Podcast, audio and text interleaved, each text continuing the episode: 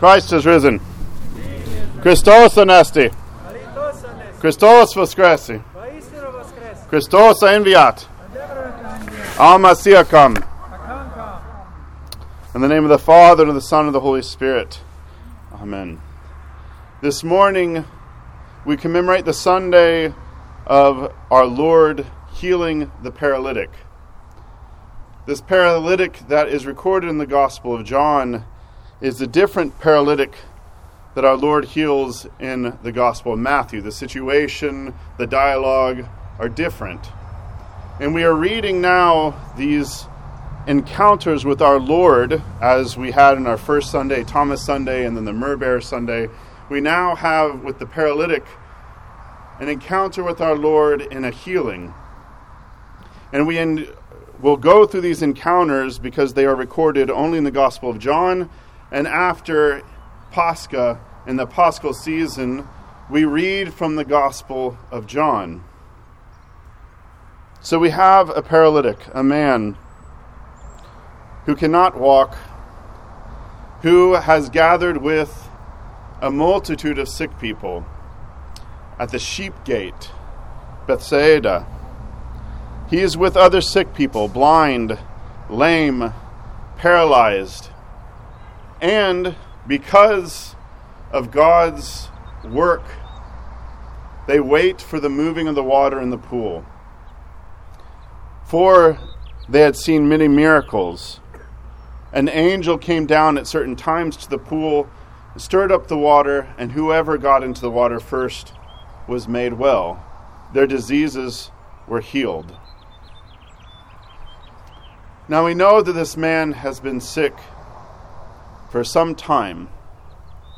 We know, as the commentators, the fathers, they see this man having been coming to this place, waiting for the stirring of the water, waiting for our Lord to show up via an angel to provide healing for 38 years. He has been there 38 years among the sick, amongst the blind, amongst the lame, and all other manners of sickness. You can imagine the stories that they have to tell about how, you know, Nicodemus, he got in there real quick, or how someone else had been healed. And this man has probably also heard many other voices. Voices that have said, okay, I've been here for five, six years. It's a real hard. Everyone's getting their elbows out, right? There's tripping going on. They're all rushing to get into the pool. I give up. Don't know when this is going to happen. So I'm just packing it in. I'm going to go somewhere else.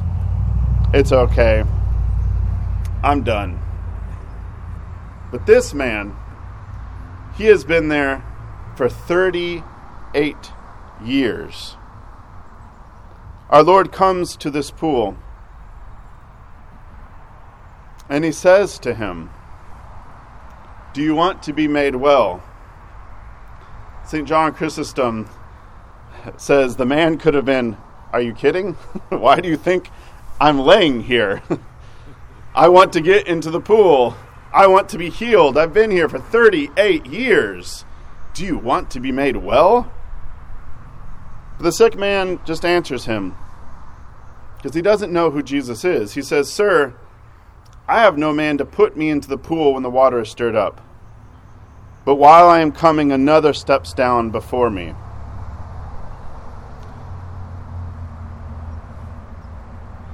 Can you imagine what it would be like 38 years? Maybe some people have been there for two years and they're the ones who got in first. Maybe at year 30 you started to wonder should I really be spending my time around this pool? St. John Chrysostom, hearing the words from this man that he has no one to put him into the pool, he comments saying, What can be more pitiable than these words? That no one has been able to put him into the pool. that others have gone before him. Could you think of something sadder? Do you not see a heart crushed through long sickness? Do you see all the violence or the turmoil that he would have been surrounded as he attempts to try and get to the pool, the elbows thrown?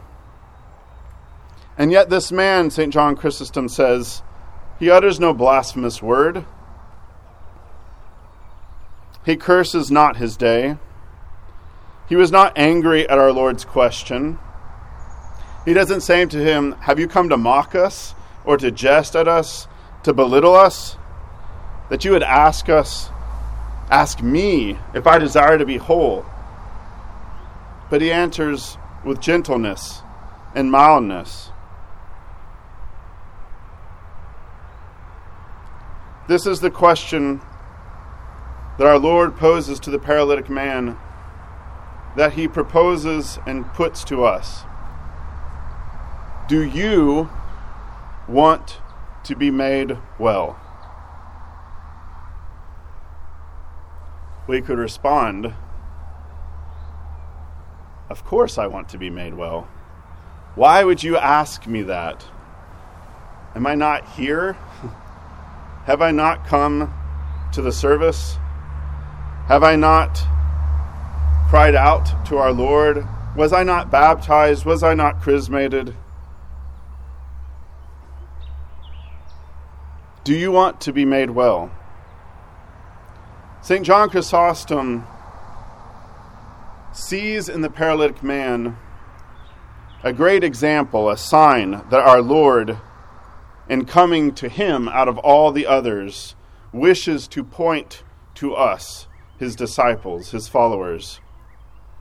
And that is to point to this man's endurance, this man's patience, this man's long suffering, this man's faith.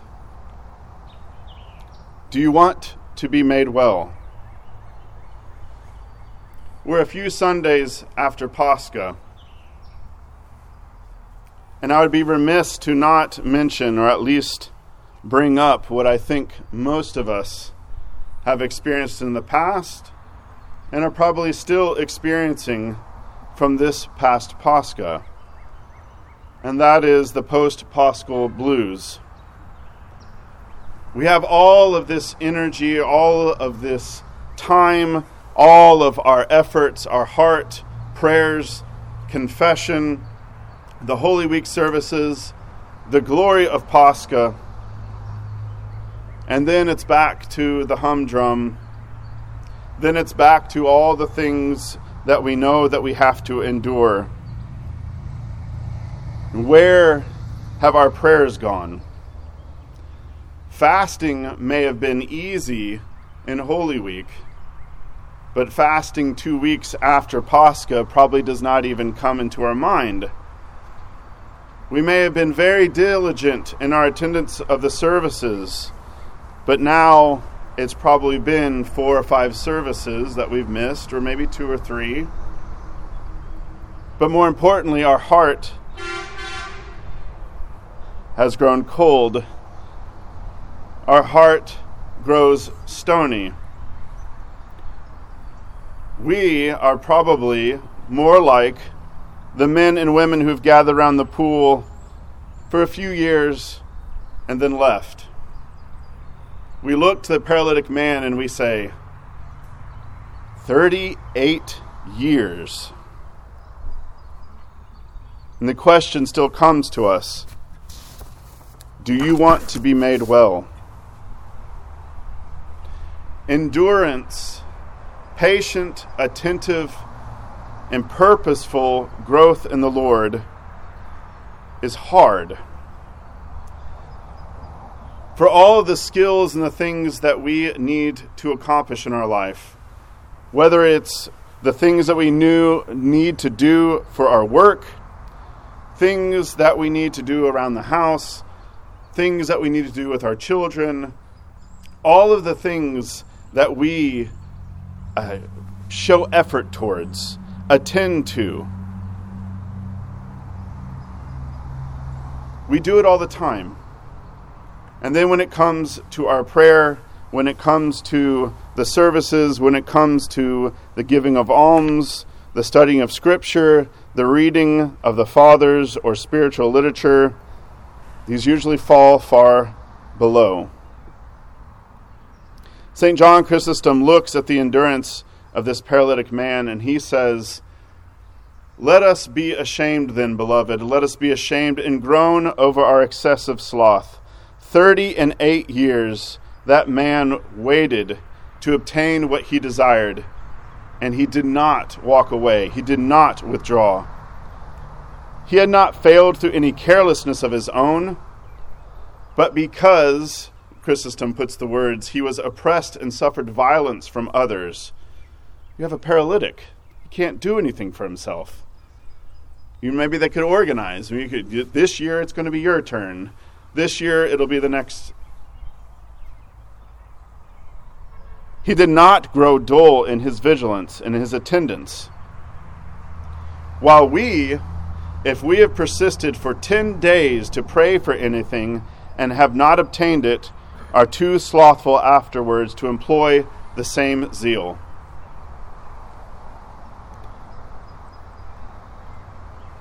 Is this a challenge even for me? For the spiritual life is difficult. There are graces within it, but there is also a great call. A challenge of grace is not the challenge of a cheap grace. For our Lord's grace is especially given to us in the sign of the cross. What our Lord says in the Gospels that the violent will take the kingdom, meaning that our struggle against sin, our struggle, and yes, it's a struggle to pray, is something that we have to put and exert ourselves. It's not a sprint, it's a marathon. And it is a challenge for us to think for ourselves, to question ourselves. Things that I have going on in my life, things that I struggle with, things that I wish to see. For example, that we are able to build a church that can actually house all of us in relative comfort. For the things that challenge our families, those who are sick, those who need attention. To have prayed more than 10 days for anything. This is a challenge for us. It's something that we should dwell upon as we think about this paralytic man and his endurance 38 years. St. John of Kronstadt tells us as we look at the struggle and maybe sigh, maybe say, I'm not up for this. I didn't know that's what was really called for in following after our Lord. St. John of Kronstadt counsels us do not fear the conflict, do not flee from it. Where there is no struggle, there is no virtue. Where there are no temptations for faithfulness and love, it is uncertain whether there is really any faithfulness and love for the Lord. Our faith, trust, and love are proved and revealed in adversities, that is, in difficult and grievous outward and inward circumstances, during sickness, sorrow, privations, and I'll add, regular life in 21st century America. There is conflict, there is a struggle, and our Lord provides this to us for the sake of our reaching out, pushing past all the things that come between us and our Lord. For without this, there is no virtue, there is no faithfulness, there is no love. Where did our Lord find this man of 38 years who is able, at our Lord's command, to stand up and walk? For our Lord, he absents himself, he excuses himself, he disappears. And so this man is now, he suffers the violence of all of the Jews who are concerned that our Lord has done this healing on Sabbath. What does the text tell us where our Lord found him? He found this man not in the cafe, not going around visiting all of his friends. He found this man in the temple. He found this man doing his due diligence. After 38 years of waiting on the Lord, he goes and he thanks the Lord. Behold, you are made whole. Sin no more, our Lord says. And St. John Chrysostom counsels us let us continually repeat these words to ourselves Behold, you are made whole. Sin no more. Behold, you are made whole. Sin no more. And if after having been chastised we have been delivered, let us each say to ourselves, Behold, you are made whole. Sin no more. In the name of the Father, the Son, and the Holy Spirit. Amen.